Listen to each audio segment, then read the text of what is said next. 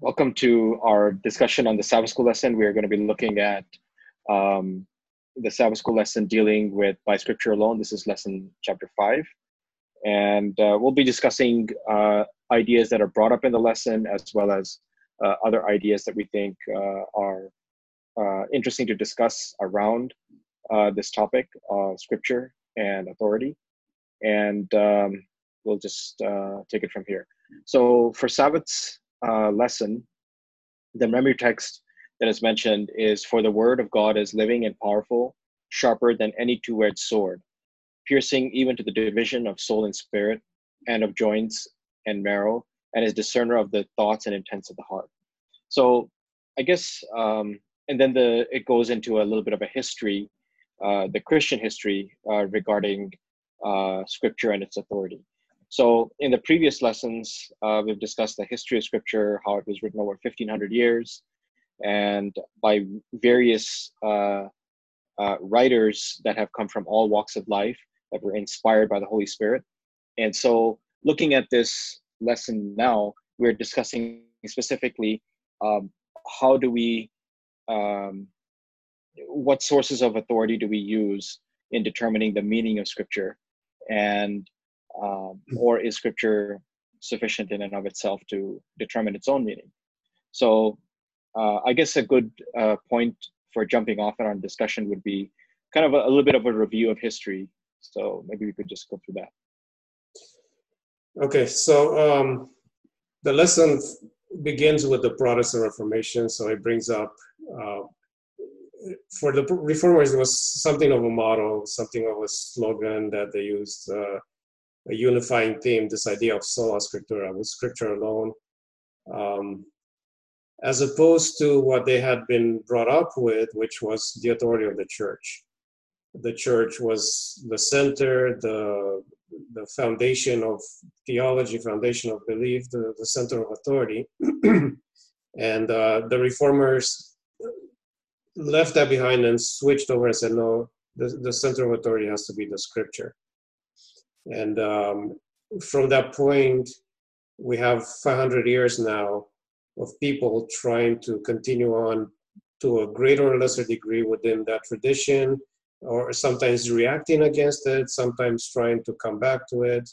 But uh, it's been sort of a um, an anchor point for the rest of Christian history since that since that time.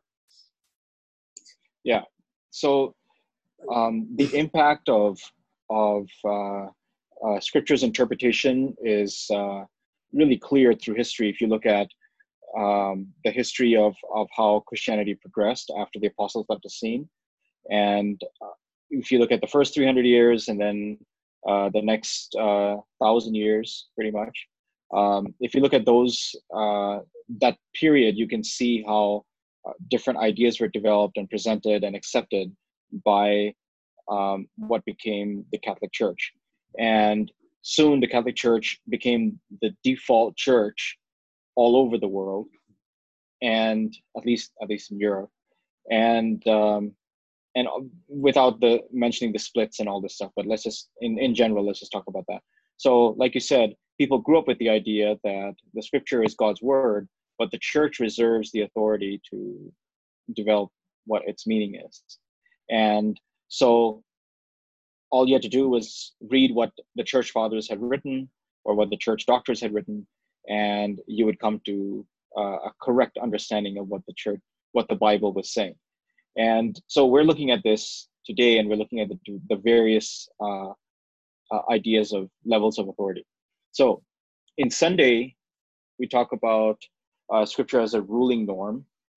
And here we just jump right into the Adventist Church and its ideas of, of scripture. So I guess I would like to personally go back a little bit in Adventist history and just discuss the history of, of Adventist interpretation.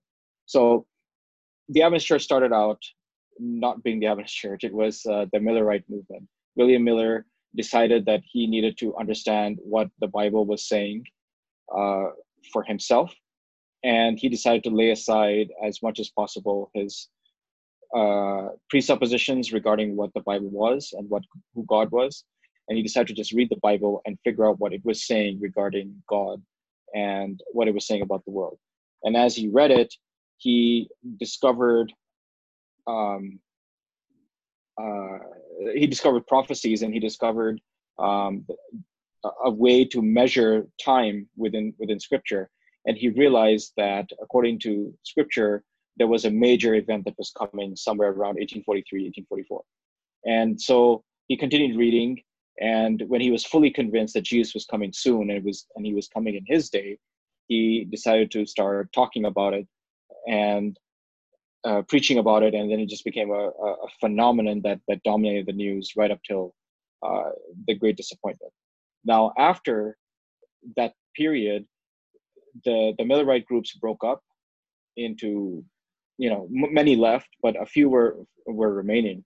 And within that that nexus of people uh, a few of them decided to go back to scripture and study out again the meaning of of what they uh, experienced and also to figure out what was going on with uh, uh, what exactly Christ- uh, why they went wrong. And so as they did that they they learned that the sanctuary is a hermeneutic um, or a key for interpretation. And within that, they found all these different truths, such as the Sabbath, the Second Coming, uh, the state of the dead, and other and other aspects of it, and other other beliefs. And as they collected those beliefs, they realized that it was actually a belief system, and they began to reason systematically regarding not only what the Bible was saying regarding uh, the its worldview, but also that it had a message for the world which is the three angels' messages. So they realized that they had a worldwide mission now, and they needed to organize in order to uh, accomplish the goal of that mission, which is to spread the, the messages of the three angels. And as they got together and they organized, they organized into the Seventh Adventist Church, which happens to be on my birthday, which is May 21, 1863. Obviously, I, I was born many years later, but uh, at least the, the same day we, we sh- I share the same day with the Seventh Adventist Church. So uh, so after the, the, the Adventist Church started, then the debates uh, kind of shifted uh, towards um, other things, but it still remained that the Adventists held Scripture as primary, and and they developed their ideas from Scripture. So that was how we started out. And I don't know if you want to go into further history uh, regarding interpretation now or later, but uh, at least uh, that is something that is um, that is important to discuss. Yeah. So, so the question. I mean, there's there's several questions here, and uh, you know, we're we're kind of plugged into different networks within the church, different groups of people. Uh, sometimes fairly knowledgeable people in the church, whether it's theologians, pastors, and so on. And um, we hear or we, we see people having different discussions and commentaries on the Sabbath school, and there's different opinions that come up. So, for example, the question is, uh, are Adventists really doing sola scriptura theology? And some people, uh, you know, depends depending on where you're looking at. Like, for example, the evangelicals, evangelicals don't think Adventists do sola scriptura theology because we have Ellen White and they think that we, because we have all these distinct beliefs that to them don't make much sense and they think the reason we have those beliefs is because we get them from Ellen White. And there's even former Adventists or even Adventists within the church that, you know, belong more to the evangelical side of the spectrum that agree with them. You know, we don't, Adventists don't really do sola scriptura theology. Um, other people uh, would say, well, no, the issue is that it's not just that, that we don't do sola scriptura theology, but that uh, there, you know, sola scriptura is not really doesn't actually mean what what people think it means. It means the the real meaning of solo scriptura is more like prima scriptura, and and then there's this other thing called, called sola scriptura, which is what the fundamentalists use, which is, is something else. Uh, and then there's another group of people that say, you know what, why do we even bother with sola scriptura? Because that whole thing has been deprecated. It's it's it's passed on. You know, like we're living in the 21st century, and we need to move move beyond you know the this sort of basic um, I don't know what you would say like a, a, belief system based only on the Bible because humanity has progressed and uh, we need to we need to look to other sources of authority as well and find a way to kind of harmonize the different things with the scripture. Uh, but we can't just go based on the scripture alone. So there's all yeah. these different sides and all these different opinions, and there's there's debates on it. And the question is, where do we fit in as Adventists, and are we is the position we take as Adventists uh, a sound position? Yeah. So yeah. So within that framework, um, when we're discussing, so for example, there's the multiple or multiplex sources uh, uh, approach. This is where the Bible is one of many equal sources. So science could be one, personal experience, reason, whatever. Um, all of these could be within that multiplex source. Um, culture as well.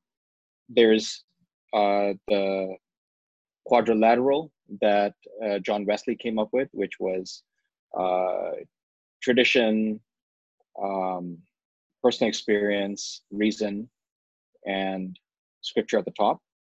So there's uh, there's this uh, this idea that uh, um, scripture is the the the highest authority, and then there's other uh, lower authorities, so to speak, or lower sources.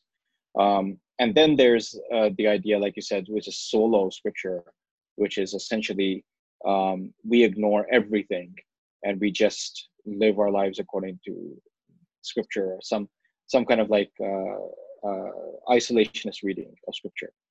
And uh, so these debates are um, are some of them are occurring within our church as well, not just outside of it.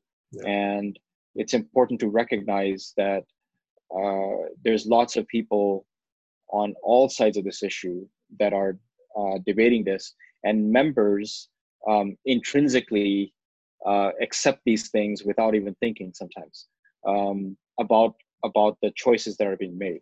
And the reason is because they grow up in in the in their homes and they go to school and then they attend churches in a certain geographical area and it it forms the the bedrock of their experience maybe you could talk about that a little bit about how theology is formed yeah so um, i was going to talk about this in the context of uh, history and how it, how it kind of developed even at the beginning but uh, even for us um, it doesn't take much for us to, to take a little bit of time and just think about how we got our beliefs. Like, for example, if I thought back on my life, I would say, well, I was born in the church. I, I was, you know, going to Sabbath school from, from the time I was a baby, and my earliest memories are in the church. And then there was Sabbath school teachers that were teaching us stuff, and then there was my parents and my grandma and so on. So I, I have this sort of, um, you could call it tradition that I grew up into. And the trustworthiness of that tradition is highly dependent on whether my parents and my grandparents and my Sabbath school teachers actually knew what they were talking about. If they got the right information, they passed the right information on to me. Uh, other people come into the church because they listen to an evangelistic series or they they get a Bible study from somebody. Um, a lot depends on whether that person or that information, wherever they got it from, if it was properly presented, if it was correct, so at some point in our lives, we have to come to a place where we say, okay, what do I believe? Why do I believe it?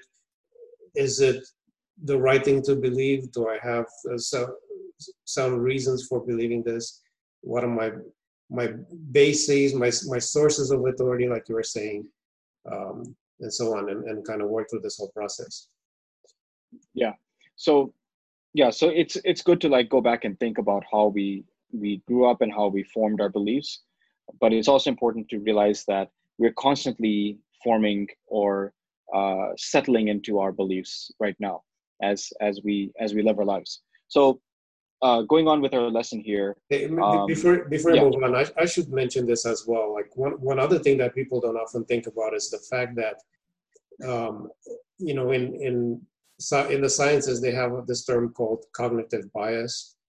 Um, there's a tendency to or confirmation bias you know a tendency to want your own opinions to be confirmed by the evidence and um, one of the things with theology with our beliefs or our religion is that these are not things that are detached from our reality. Like, you know, if if I was doing something that had to do with uh, my opinion of you know the stock market or whatever, that to me is not it's not essential to my existence.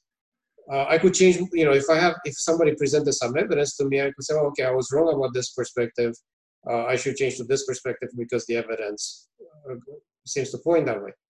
But our religion is actually the context in which we exist. You know, I mean, if just imagine what life is like for somebody that that grew up Hindu and lives their whole life within that perspective, and somebody that grew up Muslim and lives their whole life experience within that, or an atheist. We exist within our philosophical, theological, religious framework, our worldview, and it's very disruptive if for whatever reason we start to doubt that the things we believe are correct. So there's a natural tendency to resist change, to resist the evidence if there's evidence that might be coming at us, pointing us in a different direction. So there's there's there needs to be a, a sort of discipline that we we learn to develop with time where we sort of detach ourselves from our reality and just look at the facts and look at the evidence and then find ways to correct ourselves if we need to. Because otherwise we would be stuck in whatever situation we grew up in or we happen to be in just yeah. randomly or by chance you know? Yeah. So thinking about um, the tools that we use um, to interpret scripture whether it's lectionaries or dictionaries or commentaries or um, any other uh, religious religious writings that we may uh, rely on for for ideas uh, regarding the interpretation of scripture. Regardless of all those those sources scripture should be primary.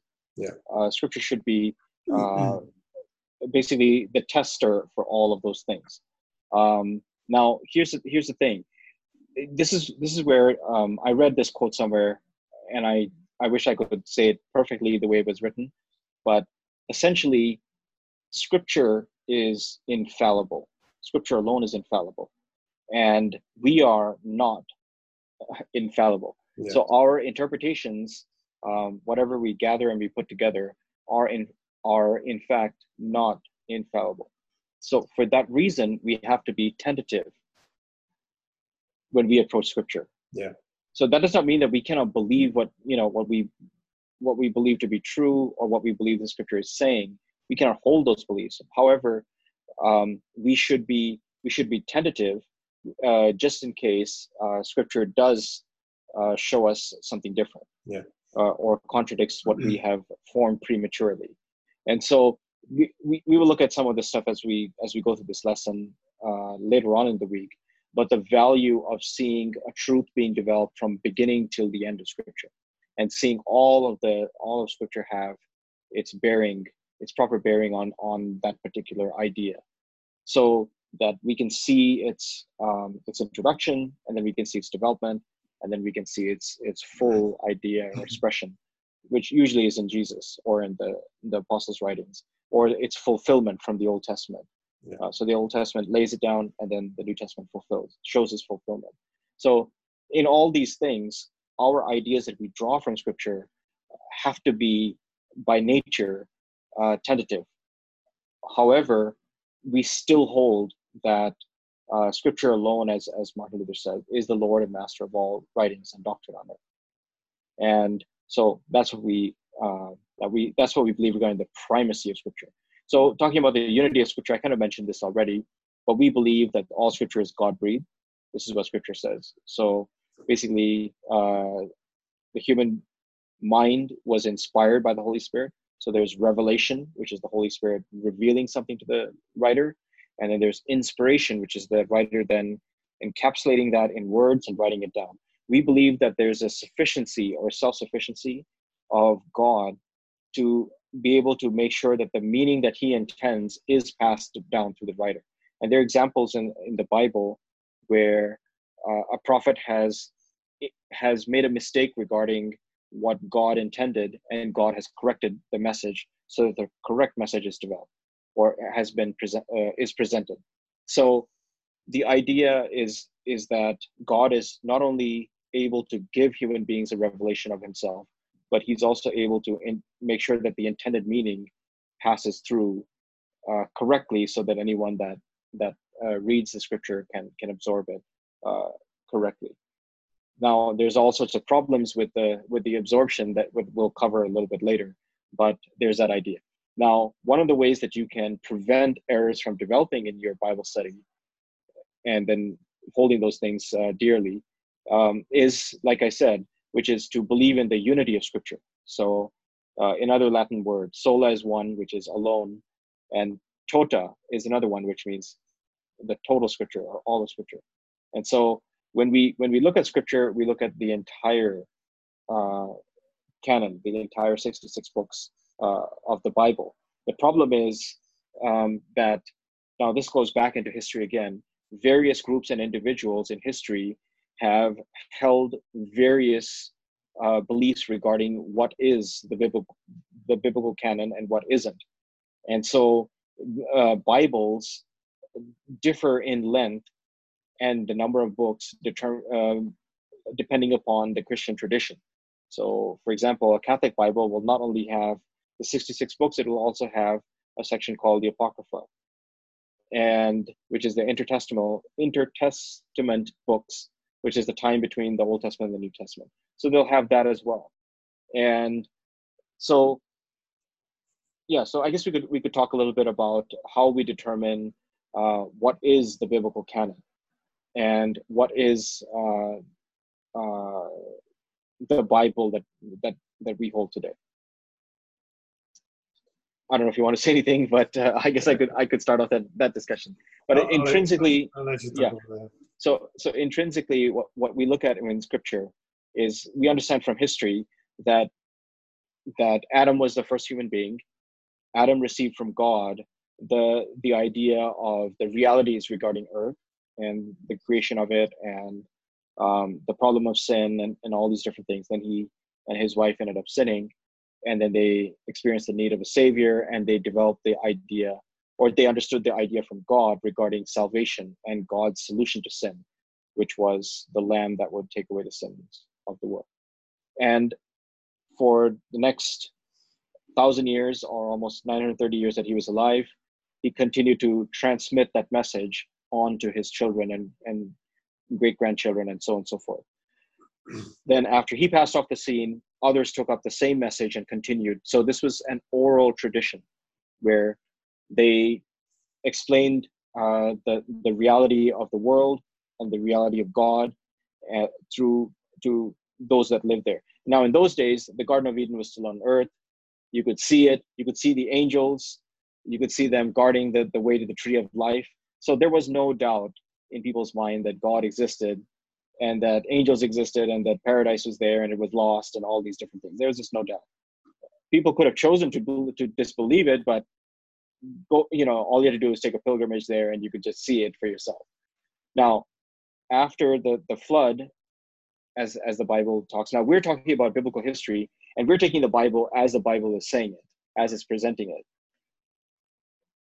the the biblical flood happened. It was global in nature. Uh, it destroyed all of uh, all living beings, and the ark uh, contained uh, a fragment of humanity that went on to repopulate the world, and of course animals and insects and whatever. So within that within that scope of understanding, later on, many centuries later, after the flood, almost a thousand, I think, fourteen hundred years later. Um, Moses began to write scripture. So he wrote Genesis and he wrote Job, and then he wrote the other uh, four uh, first books of the Bible, the first five. Um, and in those books, he con- uh, he communicated again what was what had been passed down through the uh, through through the the oral tradition. He he codified it in Genesis, in the first few chapters of Genesis, and then later on the the history of the Israelites and God's dealing with them.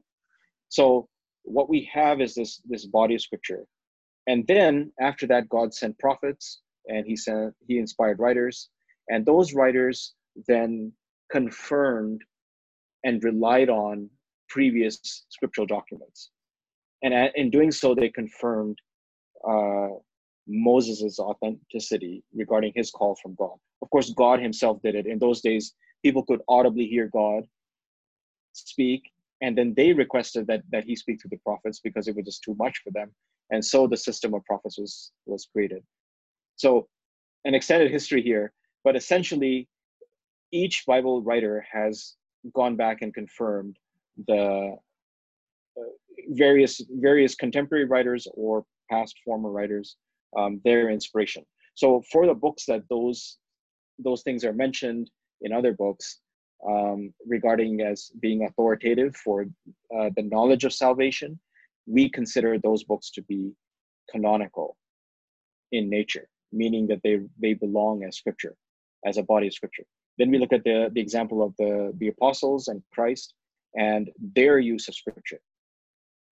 And when we look at, uh, or if we if we look at the Old Testament writers, um, we can look at their use of previous scripture. So in, in, in all these instances, we have various confirmations regarding internal confirmations of scripture itself, not some outside entity saying we decide that these 66 books are the ones that are going to be the Bible, but rather uh, we see a confirmation through the Holy Spirit of the inspiration of the writers themselves. And as a result, we we accept the Bible to be authoritative as as uh, as a whole. So, so that's anyway. That's that.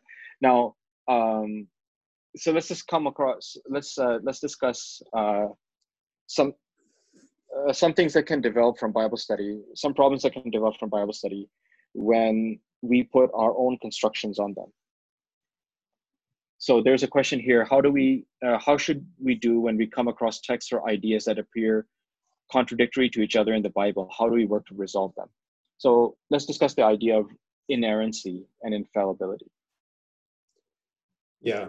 Um, so i think this is probably a little bit more advanced i guess uh, maybe um, we could come back to it more detail down the line but um, you could say that among Christians, you could divide Christianity into two groups those who believe in sola scriptura and those who believe in scripture plus other things. So there, there's like you mentioned, other other sources of authority that they put more or less on, on par with scripture.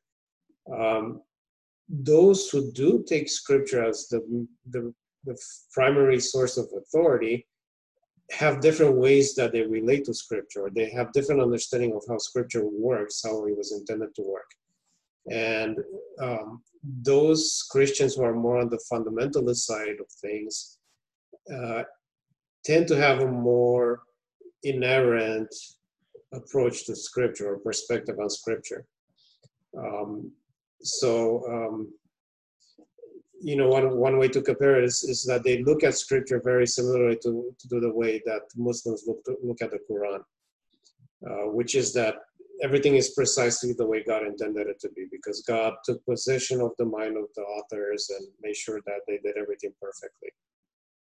Um, and then, of course, it gets even more complex when you look at the underlying reasons for it because, um, you know, there's certain beliefs about God and God's nature and how God because of his nature is forced to communicate with people that they they a lot of times theologians don't actually think it's possible for inspiration to happen any other way except by God taking full possession of the mind of the author and just having them write things exactly the way they dictating verbal verbal dictation. Yeah, yeah, exactly. yeah. So now basically, for, God says the and they write the yeah, exactly yeah or in they, Greek they, or Hebrew. They might not be aware of it, but yeah, they're under the, the, control of God to make sure that everything happens the way He wants it. Yeah. And uh, for for us as Adventists, we actually don't take that approach. We we we view inspiration uh, in a way where God actually respects the individuality and the personality of the author and, and addresses them as as a person to person or, or works with them the way a person will with another person. So just like we are here talking, and I could I could say something to you that maybe you, you had never heard before, and if you understand what I'm saying, then you could take that and, and pass that information on to somebody else.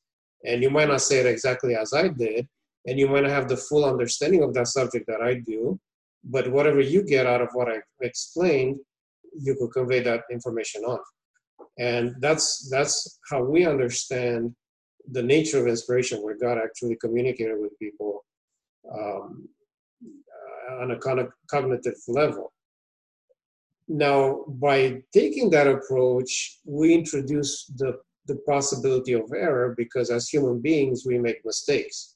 If God controls everything, there isn't room for mistake. But if if we allow for the fact that God communicates with people and allows them to to to hear and think about the what they're listening to and, and communicate that in, in their own way, there's that possibility of error. And other people that that take the same approach we do have the tendency to then say, well, because there's a possibility of error in scripture, then we cannot trust it fully, so we need to rely on other uh, sources of authority as well. But as Adventists, we say no, no, we need to keep scripture as the highest authority. So we kind of take this this middle ground between the people that are inerrant on one side and the people that have multiple authority sources on the other side.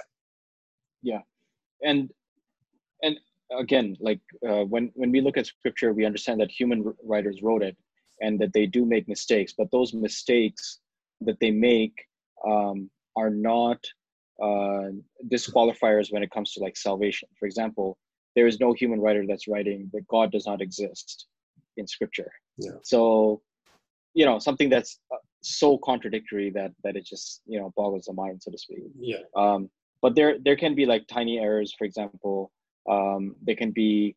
Uh, now I can't think of them, but there are there are definitely like um, certain things that are that are written that um, like for example i think in luke um, luke did a lot of research and he compiled his uh, his his uh, his gospel as as uh, when when he wrote it down however uh, because he was not a native of palestine some of the distances that he mentions that jesus covered are not possible within a day because jesus walked.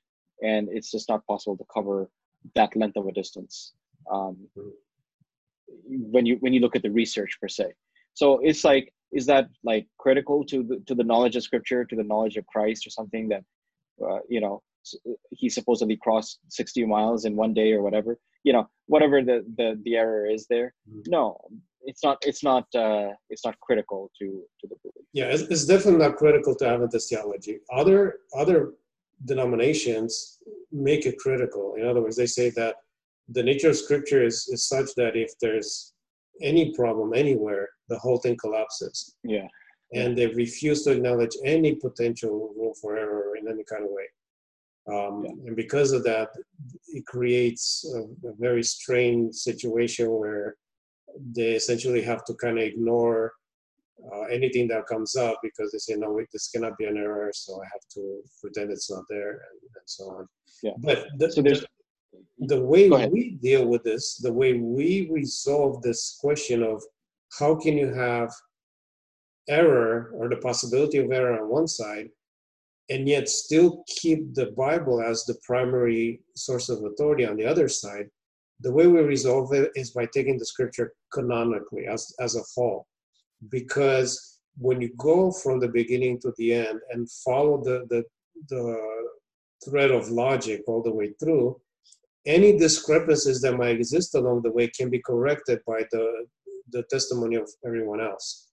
So in, in you know in the multitude of counsel there is wisdom, so to speak. When you when you look at the whole, any you know if there if anything did come in that maybe wasn't intended to be there exactly the way it was written, by by taking it as a whole, um, it, it corrects itself. So yeah. that's that, that's so, our solution to this yeah so the, the the principal idea is that on one hand there's there's verbal inerrancy um, which basically means that that god cannot make a mistake and uh, the bible cannot make a mistake and uh, and as a result it, it has all sorts of problems and then there's infallibility which is what we hold which means that taken all together the bible is is true in what it is saying and it does not make a mistake in, in regards to its overall message. Yeah. Um, now, in terms of, uh, I wanted to say something about uh, inerrancy as well. Yeah, God Himself does not make mistakes. Yeah. As a per, as a as a being, He does not make mistakes ever. So but he's working with human beings who are, who are, who are sinful human beings, um, who are imperfect human beings, who are trying to work with him in creating, in, in communicating his message. They can make mistakes. And if they do make mistakes that are critical to his message, he does correct. And he and it is recorded in scripture that he has correct. In accounting, for example, uh, there's um, there's this principle where when you're in the old days when you had journals when you when you wrote down uh, the figures if you if you made a mistake you had to cross out the the mistake with a single line and then write the correct number right next to it so that someone could see that you had made a mistake and see the mistake you made and evaluate the correction that you made. So if you whited it out they could not see what you had made uh, what the mistake you had made and then they would there would be some question as to the, the, the correction that you made. So they would just draw the single line. In the same way when i look at scripture i see these places where uh, for example nathan the prophet nathan went and told david go ahead and build the temple because you want to. And then god said no that's not what i meant. Go tell him he can't but his son will. And so there's a you know there's a, an error not in god's transmission but in the reception. And and not only the reception but then the trans the retransmission from there. And god god can correct those things. Now let's uh, let's go on here regarding the clarity of scripture. Um, and i think you covered this uh, uh, there's the question at the end where it says think about a time when you didn't understand some text only to have them clarified later. Uh, what can you learn from this experience? So what i would say here is that just speaking uh, as you know someone with with experience the best thing to understand scripture is to read it from start to finish. Take the time if you've never read it from start to finish try it. Because as you as you read all the way through you will learn you can use any kind of bible plan. Uh, the one that i use is the first chapter of genesis the first chapter of job the first chapter of matthew and the first chapter of acts. In doing that you cover the old testament once and the new testament twice in the same year. You could do three chapters a day and five chapters on Sabbath. That's another way of covering uh, scripture as well. And you just cover it once all the way through. So in in doing this, what what what you end up doing is you get the whole picture of scripture, and you can see the clarity uh, regarding the ideas that are being presented. And it's it's harder to make mistakes when you know the entirety of scripture. And so I've heard sermons where people have you know inexperienced pastors or inexperienced uh, lay members that are preaching. And it's sometimes hilarious. They'll just choose one particular passage and they'll preach their hearts out out of that one passage only to be contradicted by the next page with uh, with new information. And it's like they just never turned the page. So those things are rare with with trained pastors but with members it does happen from time to time. And so basically what what what we're saying here is that the, that the bible is clear enough to be understood by by children and by adults. However um, the the clarity of scripture is enhanced by by seeing the the totality of it. Any other comments on this part? If not let's go, on. go on go on. Okay. So wednesday's uh, section is scripture interpret scripture. Now um, in this one they give an ellen white quote where they say that the bible where she says that the bible is its own expositor. Scripture is to be compared with scripture. The student should learn to view the word as a whole and to see the relation of its parts. This is so important. Uh, he should gain a knowledge of its grand central theme. And then she mentions it. God's original purpose for the world the rise of the great controversy and the work of redemption. So these are the things that uh, that she uh, that she mentions here and of course uh, the scripture uh, the, uh, the, the lesson itself brings out that um, the importance and the beauty of letting scripture uh, interpret scripture is that it sheds further light on its own meaning. And it's possible to read this. Now i have a story here that i'll share. Many many years ago um, i went on a uh, on a sabbath afternoon to a, with a friend to a park where he was serving uh, homeless people food. It was his ministry. So every Sabbath he would cook some food and, and share it with the homeless in the park. And so um, he had been asking me for several weeks, and I decided to go. and we went there and we we were interacting with these homeless people and one of them came up to us and he he had no clue who we were and we, we really weren't uh, representing the church in this this was just a personal project of a friend of mine and uh, this guy came up and this homeless guy came up and he was like hey have you guys read the bible? And we are like yeah we've read the bible. And he's like uh, do you know that this the seventh day is the sabbath? And uh, that's what the bible teaches. And so I, I, think what he surmised was that we were christians from our charity and from our conversation. And he thought just like all christians we happen to be sunday keepers. And so he he shared this idea that he had read the bible and uh, he he had come to the conclusion that the seventh day is the sabbath. And we were taken aback and uh, so we are like hey we believe that that the bible says the seventh day is the sabbath. And he says oh really? And uh, so he continued to talk with us and he had independently confirmed quite a few of our doctrines in uh, through his uh, his own personal study of, of scripture. The the the sad part was that that uh, he remained atheist in his view. So he didn't believe that God existed. This is just one book out there that claimed to be written by by God himself or people who claim to have contact with God. And he just read it out of personal interest. But somehow in reading it all the way through, without any presuppositions, without any preconceived ideas, he came to the conclusions regarding scripture's own teachings. And all he could say is, I I can tell that the Bible is saying that the seventh day is the Sabbath, and I can tell, and so on and so forth of all these other other beliefs. So it was kind of interesting to see this this uh, this experience where somebody actually let Scripture interpret Scripture and did nothing but read it for several years because let's face it, he's homeless and he's got nothing else to do, and uh, came up with the with I with I which I believe to be the correct uh, interpretation of Scripture. Yeah, I had I, used to listen to this uh, atheist show with like four guys that were pretty pretty advanced. Uh, some were philosophers, scientists, uh, uh debaters, whatever. And they had this show almost every week where they would go through different topics in theology and and and bash them, you know, and kind of break them apart. Um, and they they did something very similar. They came on one time and they say, "Hey, we were gonna talk about hell this week, eternal hell." And then we thought, like, let's actually read the Bible. And it's like, it's not even in there. You know, all these Christians yeah. believe in eternal hell, but it's not even in there. exactly. So exactly. It's, kind yeah. of funny to get that from atheists that are, are reading the Bible just to, to bash the Christians. Yeah, yeah. So that's the that's the that's the beauty of it.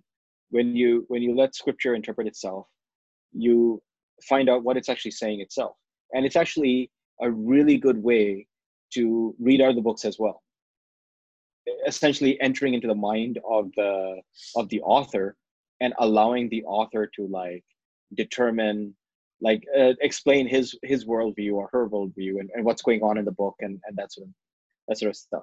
So anyway in in this point in in in scripture itself uh, letting scripture interpret scripture is the foundation upon which our church is built. It is how we've derived our beliefs historically. And so um, when Ellen White talks about this and she says that uh, the, the student should learn to view the word as a whole, the idea here is that the entire Bible, even though it's 66 books and multiple multiple writers, it is it is confirming um, a, a central theme, a central grand idea, and then within that are individual parts uh, that that relate to the the the believer's experience that are that are relevant to the to their experience. So, for example, I was reading yesterday, or not yesterday, but yeah, yesterday. Um, I I on my on my daily walk, I decided to to listen to the Book of Proverbs as I was as I was walking, and so I was listening through the Book of Proverbs, and and what it was sharing was that there's something called wisdom. The, the writer was explaining uh, the the good ideas and bad ideas in the context of two women, and one was named Wisdom, the other one was uh, whatever a different woman, and within the context of, of that, he was just describing the, the values and the virtues of the offerings that wisdom was trying to share with, uh, with simple, uh, simple human beings. And all these things were, the truths were timeless, the truths were, uh, that, that she was sharing uh, applied to the life and would make the person secure, would make the person uh, not fall into uh, problems of circumstance or or, or problems with morality or whatever um, that stem from morality, just various things like that. And so there's this uh, there's this idea that that scripture itself has a has a grand central theme as a whole, and and then within its parts there's uh, different emphases that are uh, important for for our salvation. And when we see those uh, those parts and we see the relation to the whole, then we are able to understand um, how the Bible uh, thematically fits uh, across Scripture. And uh, I think for me, that has been the most rewarding uh, part of my Bible study uh, in the last few years. Just seeing uh, the entire Bible. I've known the, the message of the entire Bible for a long time, but seeing the individual parts and how they fit together for this worldview. See, the thing is, the Bible is not only communicating a worldview, God's worldview to man, but it's also trying to help us develop a worldview towards God. It's trying to develop uh, a way in which we relate to other people, a, a, way in which we live our life. It's a way of life. And so uh, the biblical uh, way of living is what is communicated through various books. And so it's uh, something that's rewarding. Anything else uh, in this section? Uh, no, I think that's good. Um, this is probably a good stopping point, um, so we don't let this continue too long. Okay. Um, but all right. if you if you have any closing thoughts.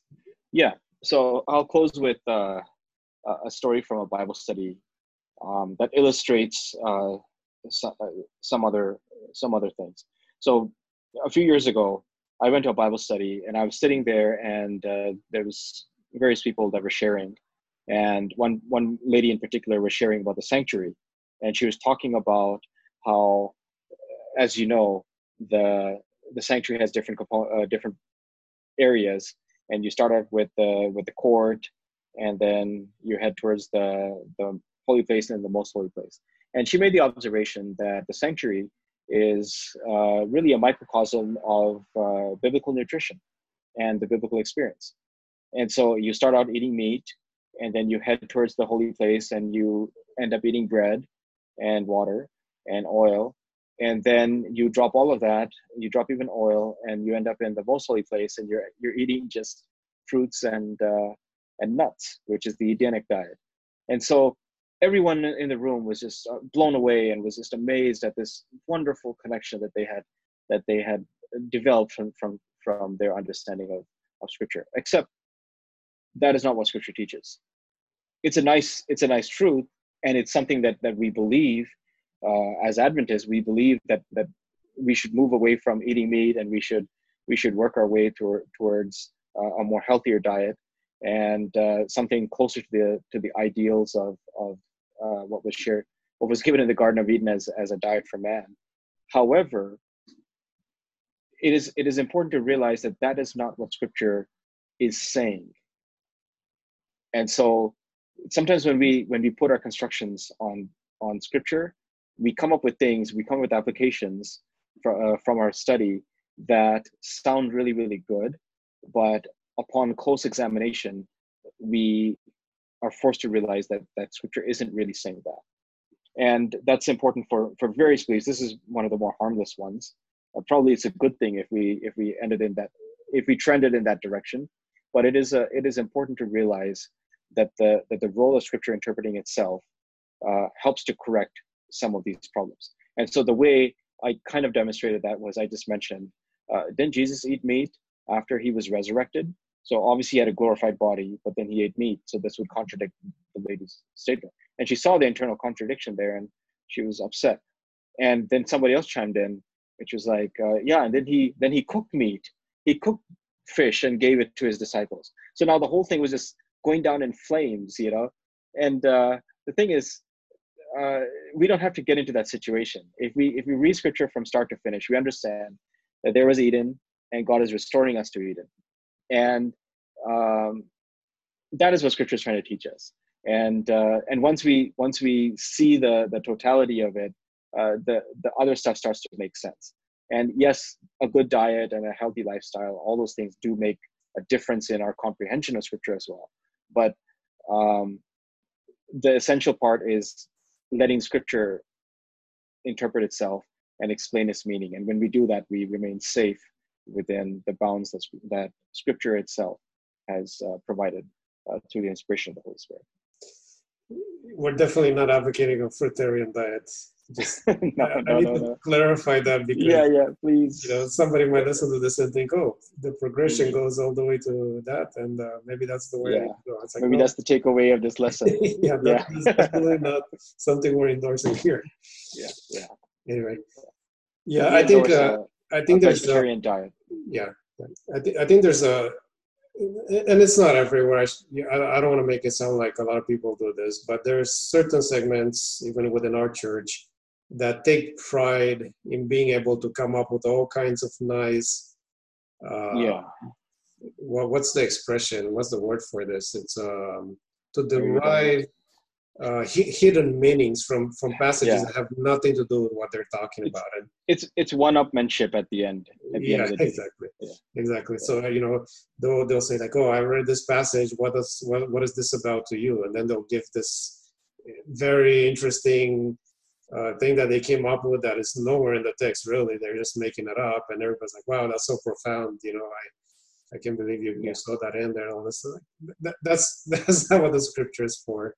We're not called to that. That's not our responsibility because there's so much that actually is in scripture that we can benefit from. We don't need to make up our own stuff and superimpose it on scripture. So Exactly. anyway, Exactly. all right.